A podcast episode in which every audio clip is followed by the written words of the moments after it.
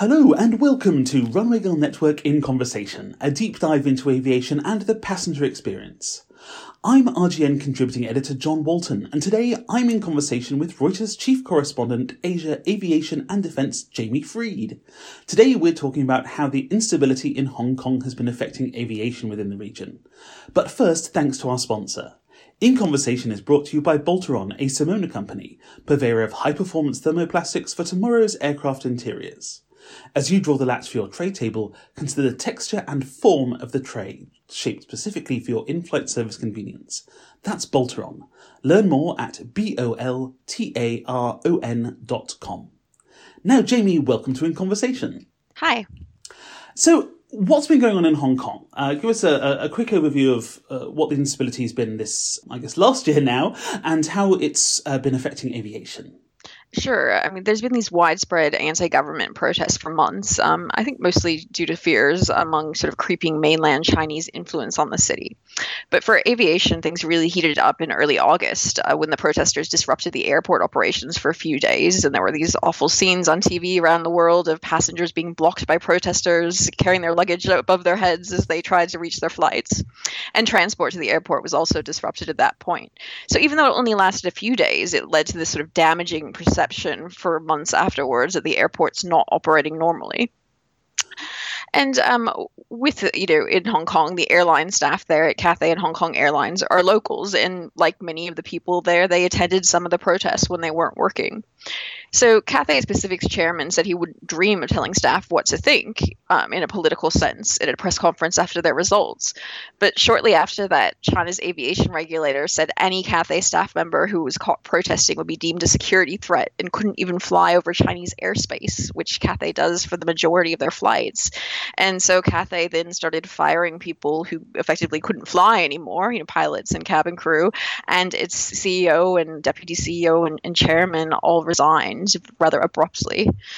Um, and, you know, due to these protests themselves, which have often been pretty violent and even led to tear gas being dispersed in the central business district at one point, many tourists and business travelers are staying away from Hong Kong, and arrivals have dropped by more than 40%. Um, so, mainland Chinese have been particularly averse from visiting, um, possibly because they're singled out for speaking Mandarin by Hong Kong locals who speak Cantonese.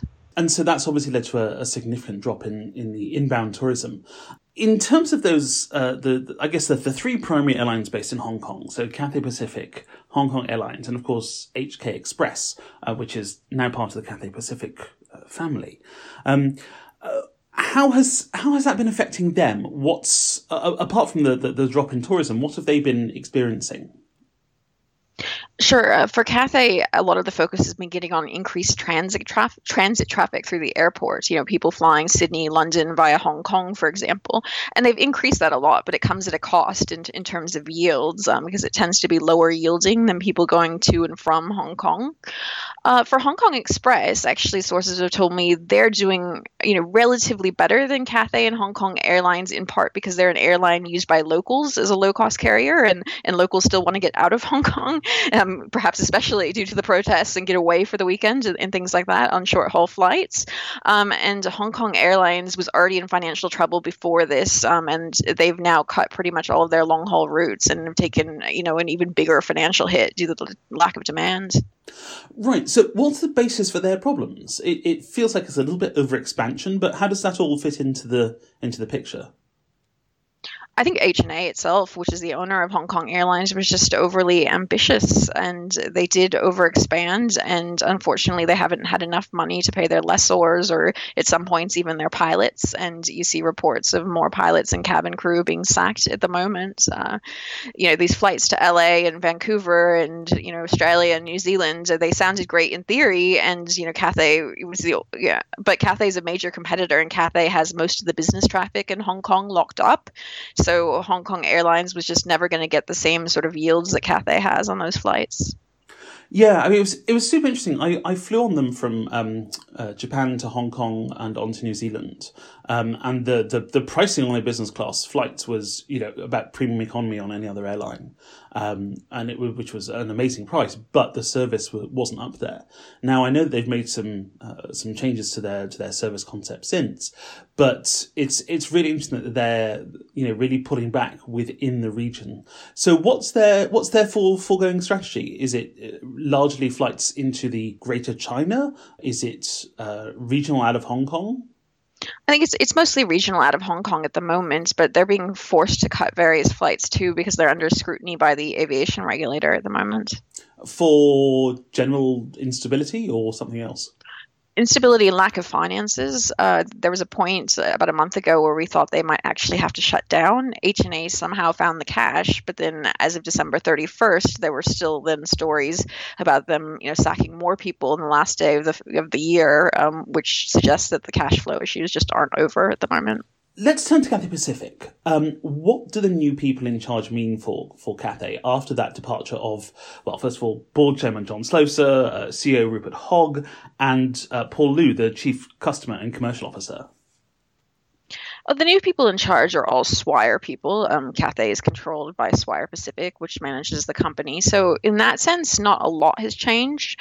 Um, but so that naturally, you know, following the playbook, I guess that they followed in the global financial crisis and in SARS in, in cutting flights. Uh, so far, they aren't parking planes, but they um, decided to return a few to lessors early. Uh, the new CEO, Augustus Tang, though, has kept a very low public profile. He didn't attend an analyst briefing in November, and an Association of Asia Pacific Airlines conference that was supposed to be hosted by him was canceled last minute. So sources tell me he's kind of more focused on smoothing ties with mainland China, and he's he's not as much a people person. So his deputy Ronald Lam is taking a more active role internally. Interesting. So, uh, which part of the business does Tang come from? He actually comes uh, from HAECO, which is the uh, maintenance business owned by Swire. So he has an MRO sort of background. He was at Cathay about a decade ago, but then after that, he's been running HAECO, which for a time was a separate listed company, but it didn't have a lot of scrutiny you know, by the investment market because it was dominated by Swire, which then later took it over. Right, and of course, our RGN listeners will be familiar with HAECO as a seat maker as well. Um, they took over, if I remember rightly, the US-based Timco, um, and now have the US operation as well as well, what is really a this one of the one of the larger global MRO operations um, for for that sort of maintenance, repair, and overhaul market. Um, Jimmy, do you think there's going to be many changes to Cathay's strategy, um, especially around you know we, we talked about Hong Kong Express, uh, which was independent and is now is now Cathay, um, and of course Cathay Dragon, which is their um, Chinese speaking market focused uh, sub brand carrier, as it were. I think Cathay Dragon's probably taken the biggest hit just because it is, uh, you know, mainland Chinese um, routes that they mostly fly, and even some mainland companies at the height of things in, in August told their company or their employees not to fly on Cathay, you know, due to perceived safety or security issues raised by the Chinese aviation regulator. So you are seeing them transfer some planes that were supposed to go to Cathay Dragon. Some new A321 Neos will now instead go to Hong Kong Express, but I think some of that was also inevitable um, once Cathay took over Hong Kong Express last year because they lacked a low cost carrier and it really is another way for them to expand. And of course, with Hong Kong Express now being part of Cathay, I'm sure you remember Qantas was, was has been for quite some time trying to um, start up a, a Jetstar Hong Kong um, operation. Um, now that was uh, last time I checked, that was sort of dependent on being able to get the slots, which would result from the third runway. How's that project going? Um, well, Jetstar Hong Kong has actually been dead for a few years um, since you know Cathay fought hard against it, and the Hong Kong regulator came down on Cathay's side. The principal place of business wouldn't really be in Hong Kong; it would be in Melbourne, where Jetstar is based. Uh, so since then, though, there has been an issue with lack of slots, and that's why Cathay was kind of um, they would they perhaps would have started their own LCC rather than buying Hong Kong Express, but there weren't enough slots at Hong Kong Airport, and so this was the most efficient way for them to expand before a third run runway comes in in 2024. And, and that project's on track, the runway project? It, is at the moment. I mean, there's no signs that it's being delayed. You know, Hong Kong is a very slot-constrained airport in normal times, not as much in recent months. Um, but that's a long-term project, and I think there's a long-term rising demand in the region. So it, it would be pretty unlikely for them, you know, to cancel or, or you know or halt that project. Mm-hmm. And uh, how will that change in uh, Hong Kong in terms of the uh, number of slots available? What does that mean? Does that mean uh, expansion for Cathay and local airlines? Does it mean more flights in um, from uh, slot restricted uh, foreign carriers? Is it timing changes? I mean, analysts say it's sort of positive and negative for Cathay. Positive in the sense it gets to expand, but negative in that it brings in a lot more competition potentially. So Cathay will be looking um, to add to its fleet and to lock up as many slots as they can get. But you might also see, you know, if the situation in Hong Kong returns to normal, you know, rather than the protest situation, you would see foreign carriers looking to expand their flights because slots are very hard to come by, especially in you know peak times, or to get them at the same time every day is an issue at the moment moment. Yeah. And so do you think that's why Cathay has been taking more smaller aircraft? Um, so, for example, um, building up its A350 fleet compared with the size of the 777 fleet that it, that it previously had, because it wants to lock in as many slots as it can um, between now and 2024? I don't think so completely because um, Cathay has the 777X on order, which they're supposed to get, I think, around 2021 or 2022. So I think it may just be a timing issue and that the A350 has come in before the 777X. And they're also an A350 1000 operator. So they operate the larger version, which is pretty similar in size to the 777 300ER. Right. Yeah. Interesting stuff. Um, let's talk about the airlines flying to Hong Kong from elsewhere. So um, I know that quite a few of them have been you know, starting to, to downsize their aircraft. Um, what what does that look like? Yeah, we had United Airlines come out just today and say they'd take a $90 million charge in the fourth quarter due to the lack of demands from Hong Kong, and they've kind of cut and restructured some of their routes there. And and Qantas has taken a charge of around 17 million US dollars, and they've downgauged some of their planes. And you had some carriers like South African Airways, which has a lot of its own problems suspending flights to Hong Kong. Uh, so you definitely have seen a major decline in capacity. Um, for the latest statistics in November, there was a 16 percent fall in passengers relative to prior November and a 10% drop in flight movements. So, what you see though is the airport has allowed airlines to cut flights and to maintain their slots at least through the, the through March. Uh, so we'll see what happens after that. But the use it or use use it or lose it policy that normally applies isn't in place at the moment. So airlines can cut flights without consequences. Right, and I guess that, that gives them some flexibility as well. Um, it's interesting you mentioned South African because didn't they just take some? Um, is it ex Hong Kong Airlines slash HNA aircraft or uh, a sort of long term lease situation, some A350s?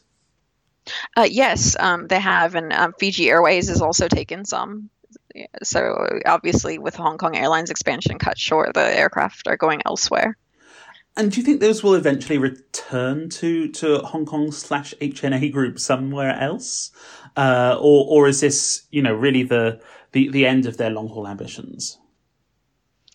I don't know that it would be the end in the longer term, but obviously they need to recover significantly financially beforehand. And HNA, you know, has basically had that airline in the market for the last year or two as well. No one's bought it yet, but it, potentially, if someone wanted to buy it, that would give it an opportunity for growth with a better, you know, funded person behind it. Mm-hmm. Who might be in the market for an airline like that?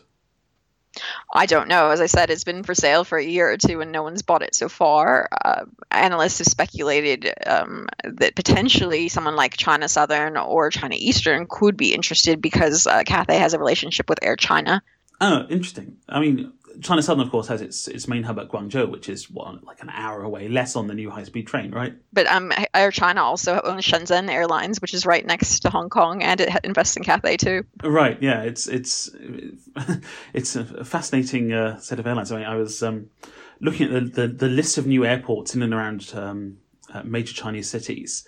Um, you know, but from um, you know Beijing Daxing down all the way to, to the to the new regional airports. I, mean, I say regional airports, but these are you know very large airports in, in what are growing cities, um, and it's a it's a it's a huge space for growth, isn't it? Oh, definitely. Again, those second and third tier cities in particular have been adding a lot of long haul international flights to places like the U.S. and Europe and Australia. Yeah.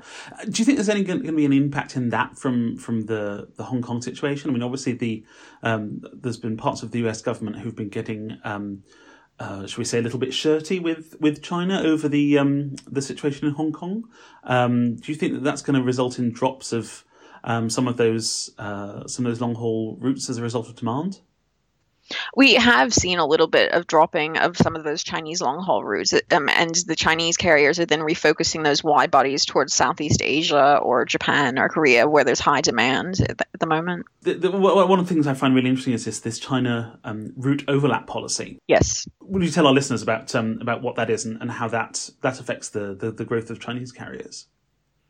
Well, traditionally, there's only been allowed one airline for each route. So it, basically like Air China can fly Beijing to London and others can't. There's some exceptions and it's been opening up more and more, but it's also especially opening up now that there's a new airport in Beijing. So that's creating some opportunities uh, for Chinese carriers to expand from the new airport, China Eastern and China Southern in particular. But what you have seen among Chinese carriers is, is basically a race to snap up routes, even if they're not profitable, but just to, to mark your territory. So you see routes to places like Dublin or Tel Aviv or Iceland, you know, opening from cities that aren't always first tier cities, but it's just so that they can mark their territory and have that route so someone else doesn't get in there later um, because then they would, could be blocked from it. Right. And what are they doing when they do that? Are they funneling, uh, connecting traffic in from other Chinese cities over their, uh, their hub, or are they operating the aircraft half empty kind of thing? Uh, probably a mix of both, depending on the case. Right. Interesting. Interesting stuff. So, so for these purposes, um, are they treating Beijing Shoudu, the old, the old Beijing, main Beijing airport, and Beijing Daxing differently? Are, are, are those two quote unquote cities for purposes of these rules? Yes, they seem to be treated differently. And in general, China's been relaxing the one airline, one route policy on super popular routes, so that on on the biggest routes, um, I, I, don't have it to hand, but you know, I would imagine, I think it was things like you know New York or London or LA that they were offering the opportunities for more than one airline to get in there if there was enough demand. It depended on the amount of demand. Right. I mean, I've seen quite a lot of. Um, uh, direct but not non-stop flights. So uh, LA to Beijing to somewhere else um, mm-hmm. as being operated by by a new airline, um, which is which has been really interesting and it's been opening up a lot of um, uh, new ways for people to fly. Um, I guess one of the from the passenger experience side, um, the the equation for Chinese airlines has for quite some time been yeah, you know, they're not they're not great, but they're very inexpensive. Is is that still the reality for for, for the most part? Uh, I think so, based on. But I've only flown on two of them myself. But basically is an English speaker, they cater toward Chinese speakers. I remember opening the in-flight magazine on China Eastern, and they had the head uh, like the headlines of all of those stories in the magazine in English, and that was it. Every other word in the magazine was in Mandarin, which isn't very helpful for me. And so basically, they cater mostly toward the Chinese audience, especially compared to regional peers. I've flown on Taiwanese carriers or you know, Cathay, Singapore, you know, Japanese carriers, Korean carriers, and all of them seem to have more in English for passengers. right. Yeah. Um, I mean, one of the one of the joys, of course, is that um, uh, local cuisine is it works actually pretty well on the plane. Um, so you know you can you can have a, a fairly good meal, but it has been uh, interesting to see the, the Chinese carriers moving up in the passenger experience stakes. Of course, um, a lot of them have been buying some of the newest business class seats um, uh, and indeed, you know, sort of uh, leapfrogging some of the of, of their regional and indeed global competitors in, in that way. And it'll be interesting to see uh, whether that continues, um, whether they continue their what was essentially their 2000s policy of investing in new aircraft with pretty good hard product, but struggling to to stack up internationally. and I don't think this is a question of international perspective of, of, of Chinese passenger experience um, and then targeting uh, uh, the, the, Chinese market and, and, Western people just sort of not, not getting it. I think you know fundamentally, I think there are some uh, there are some gaps in terms of the of the service that people can expect there. Um, so it'll be interesting to see whether we get another round of that or whether they'll be um, raising their game in terms of serving a, a, a global market um, on the soft product side of things. So um, uh, service, and particularly, of course, in, in in-flight entertainment. I think definitely they have a very large home market. So I think their primary goal is to cater to their home market at the moment, which makes some sense. Um, U.S. carriers are fairly insular as well they have a huge home market. uh, yeah, yeah, exactly. Um, and and of course, you know, the US is a is a huge destination in in its own right as well. Um, so we we talked briefly about some of the other regional carriers. Um, what effect has this situation in Hong Kong had on those other hubs? I mean, we, we hear a lot about the financial services industry um, sort of quietly moving uh, quite a bit of their uh, operations and or assets into uh, into Singapore in particular. What's this? Does that translate into into the airline world? Not a huge amount yet. Um, it, may perhaps be helping with loads um, into Singapore, but I, I, looked at the data from Changi Airport, and in the last couple of months, since things really blew up in Hong Kong, there's only been about one percentage point more traffic than there had been, or you know, in the, in the months earlier the year in the year when things were calmer in Hong Kong. So there doesn't seem to be a massive redirection to Singapore. But that said, the hotels are certainly fuller, and they're reporting rising rates. Um, so yeah, for the airlines, it might be a, more of a load thing and a yield thing than it is is a capacity thing for the moment. Yeah, interesting stuff. I mean, I was in Singapore uh, a few weeks ago, and it was it was noticeably busy in in Changi. Um, I you know I, I always keep an eye out for, for for what the airport you know looks and feels like, especially at peak times. Um, and yeah, it was. It, it was busy, um, so it'll be interesting to see how those how those stats sort of pan out. You know, sort of from from, from last month and from, of course into into 2020. Looking sort of more widely, obviously there's there's the question of, of, of Taipei and Taiwan and the Taiwan relationship with China. Um, do we think that there is uh, and, and, are you hearing that that is changing? What's the, what's going to be the impact, especially as as we see the launch of um, a new competitor carrier in uh, in Taipei with Starlux, who are uh, who have some really big ambitions? Well earlier last or sorry last year that china banned some of the group tour visas into taiwan. So there's definitely been a fall in mainland traffic to taiwan at the moment uh, but that said i mean taiwan remains a popular destination and they're very popular with people from you know hong kong japan and korea and elsewhere. And we're also heading into an election in taiwan and sources have told me that traditionally that's when chinese are most averse about traveling there or the government clamps down and puts in restrictions restrictions. So depending on the results of the election, things may normalize afterwards a bit more. Right. Yeah, and, and that'll be interesting, of course, because that's a, um, I guess, a part, partly a balance in the region as well. Um, now, talking about some of those other hubs, um, there's a bit of concern about this, um, what it looks like an unidentified pneumonia outbreak in uh, in Wuhan. What's the latest on that? Do we have uh, do we have any clarity on, on what that is? No, we don't have any clarity at the moment. And uh, worryingly for Hong Kong, which faces a lot of problems due to the protests, you know, they've had some people there hospitalized. Um, so far, the reports I've seen imply those people came on the train, but clearly, you know, they went through the SARS experience there in 2003, which was very damaging. And I'm seeing reports now of face masks selling out in Hong Kong and the government saying that they may be able to apply quarantines um, if things get worse. So that's obviously a big concern. And not just for Hong Kong, but for the broader region. There's been a case in Singapore too, I believe. Right. Wow. And so, so is it? It is a type of pneumonia, is it? That's what they're classifying as it it as so far. They're saying it's not SARS and it's not MERS, which is the Middle Eastern respiratory syndrome. Right. Um, obviously, you know those of us who who remember SARS um, and the um, the huge impact that that had on uh, certainly the region and and indeed the sort of global um, aviation. Uh, what if this does um, if this does blow up? What's what's the likely impact of, of that on uh, on airlines? Well, during SARS, um, you saw um, Cathay would be hugely was hugely affected, and they were parking planes, and people were taking unpaid leave, and, and they were even having to sack people at some points. So obviously, with the situation already bad there, if it if it did turn into something like SARS, you would probably see a further drop in, in demand um, for them, and potentially it would, if, given it originates in Wuhan, we could see a huge impact on the mainland carriers as well. Right. Yeah. Um, remind me. So, what what what are the impacts of um, a, a communicable disease like this on aviation? What what are the things that the airlines have to do in the event that this this kind of thing arises? Is it a matter of disinfecting planes? Is it that passengers have to go through some sort of uh, medical or, or, or, almost quarantine checks if they come from certain areas? What's the, what's the playbook here? All of those sorts of things, and also temperature checks at airports. Um, I think Changi and some other airports, and I've you know seen reports that in China too, they're now you know they check passenger body temperatures to see if anything is unusual, and then could call you aside for a check. But certainly they would want to know where you're traveling to and from, and would be want to would want to be very careful in, in disinfecting planes.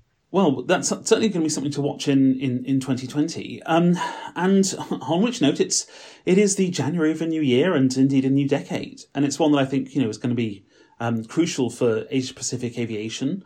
Um, what do you think are some of the early, I guess, sort of opportunities, challenges, and trends um, that that we're seeing and are going to be seeing over the over the early half of this decade?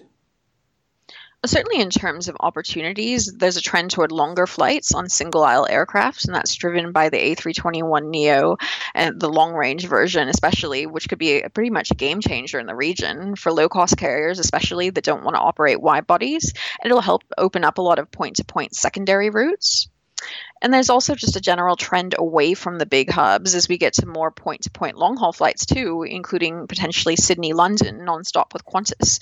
They could announce an order in March for planes that could do that from 2023.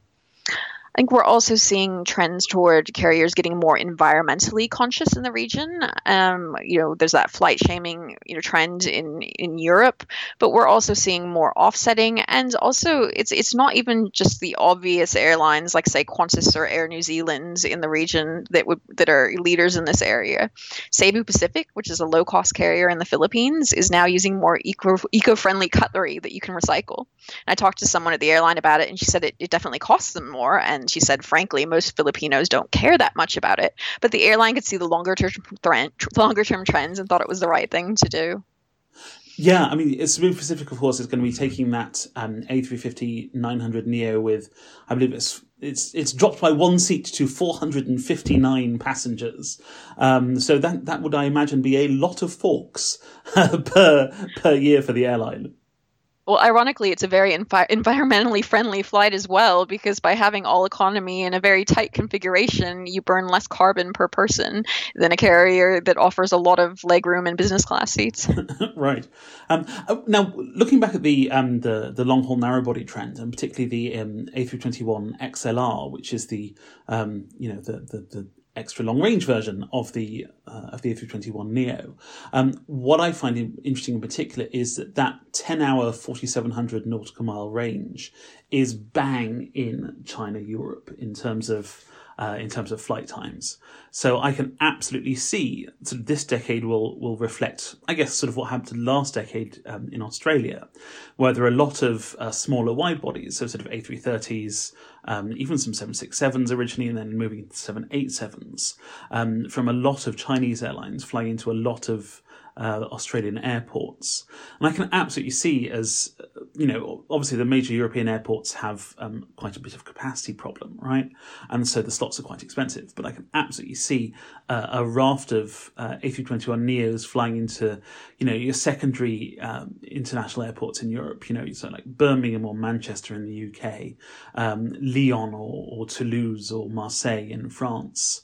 Um, uh, that's going to be really interesting to watch, I think. Um, and it's going to be fascinating to see how, uh, how popular those are. Um, you know, I think one of the interesting things for, for me last year, um, when Airbus announced this at the Paris Air Show, um, was just how much of a, of a pushback there was on uh, the idea of sitting in a narrow body for 10 hours. Um, more, I think, than, than, than, many people expected. Um, Now, what what's your take on on whether that question will um, be in the mind of, of travellers from Asia Pacific? Is that something that um, that people are, are, are increasingly used to, given the amount of um, you know uh, the amount of narrow bodies flying around the region for, for sort of mid haul purposes? Is is what what's that going to look like? Do you reckon? I, think in Asia, a lot of people still book on price, and in some of these developing markets in particular, that's going to be the most important thing rather than comfort. I will say myself, having flown from Sydney to Bali on a narrow body before, that they really need to solve the bathroom problem in economy class in particular, um, because when you have two bathrooms for pretty much almost everyone on the plane, um, that that can create a huge queue that can even cause safety problems when there's turbulence. Yeah, no, absolutely. Um, I think that's that's that's going to be a really interesting problem to solve. Um, now, Airbus uh, told me last year that they have expanded the number of places in which you can install a bathroom on these planes. So it used to be that, for example, essentially you could install them at the front and the back of the aircraft, and not a lot of places in between. Um, but I think if you look at some of the 757s that um, that a lot of these aircraft are replacing, and which were of course a previous generation, quite a lot of those had a sort of mid cabin lav, um, and that's now going to be possible on the on the A321s, um, which I think should go some way to solving it, and hopefully uh, some way to solving the uh, the mini tiny bathroom problem, um, and indeed the the lack of requirements by governments to make uh, narrow bodies, uh, narrow body lavatories accessible to people with uh, reduced mobility and people who use wheelchairs. Um, of course, that's something that uh, that we've reported on quite a bit at RGN. Just sort of looking at how um, you know it's important that that people who have um, you know mobility requirements are able to perform basic things like go to the lavatory. Um, it'll be interesting to see how that how that all shakes out on those narrow bodies. It definitely. On that note, uh, let's bring today's conversation to a close. Uh, readers, uh, listeners, we certainly hope you enjoyed it, and we're always keen to find out what you think. Please feel free to email me at john at runwaygirlnetwork.com with any suggestions. Thanks to our guest, Jamie Freed. Jamie, where can folks continue the conversation with you online? I'm on Twitter as Jamie under as at Jamie underscore Freed, or um, you can email me. Fantastic. What's your address? jamie.freed at thomsonreuters.com. Brilliant. As ever, you can find me on Twitter at thatjohn and everything from RGN on Twitter at runwaygirl and at runwaygirlnetwork.com. If you're enjoying these conversations, please leave a rating and review wherever you get your podcasts, and thanks for listening.